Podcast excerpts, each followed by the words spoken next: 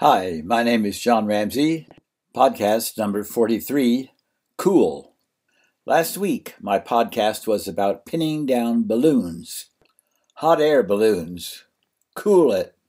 A few days later, David Brooks, the Times columnist, nailed the balloons down in his February 13, 2020 opinion column titled, "This is How Scandinavia Got Great: The Power of Educating the Whole Person." David says, quote, "The 19th century Nordic elites did something we haven't been able to do in this country recently. They realized that if their countries were to prosper, they had to create truly successful folk schools for the least educated among them.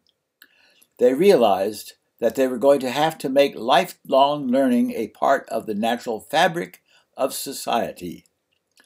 They have the lowest rates of corruption in the world. They have a distinctive sense of the relationship between personal freedom and communal responsibility," end quote. David nailed it. A distinctive sense of the relationship between personal freedom and communal responsibility. What a contrast to the letter I received this week from Donald J. Trump asking me, quote, "to join key Republicans in St. Louis and across this great nation who are committed to my agenda. The America we love is being torn apart by a growing faction of leftist, big government socialist dissidents and extremists who control the Democratic Party.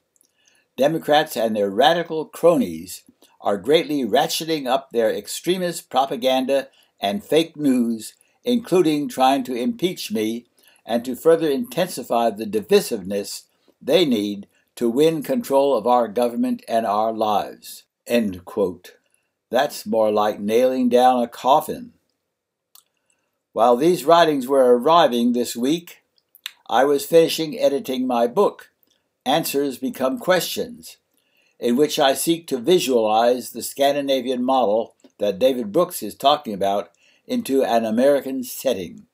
I speak with some insight, having been the director of the John C. Campbell Folk School in North Carolina from 1967 to 1973.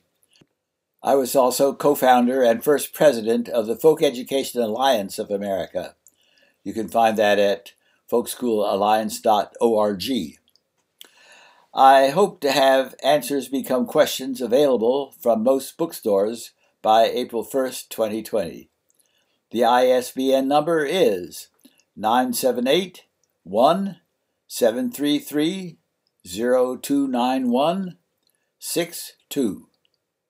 The book goes into depth about how folk schools can help America prosper by training new generations of leaders who have a distinctive sense of relationship between personal freedom and communal responsibility.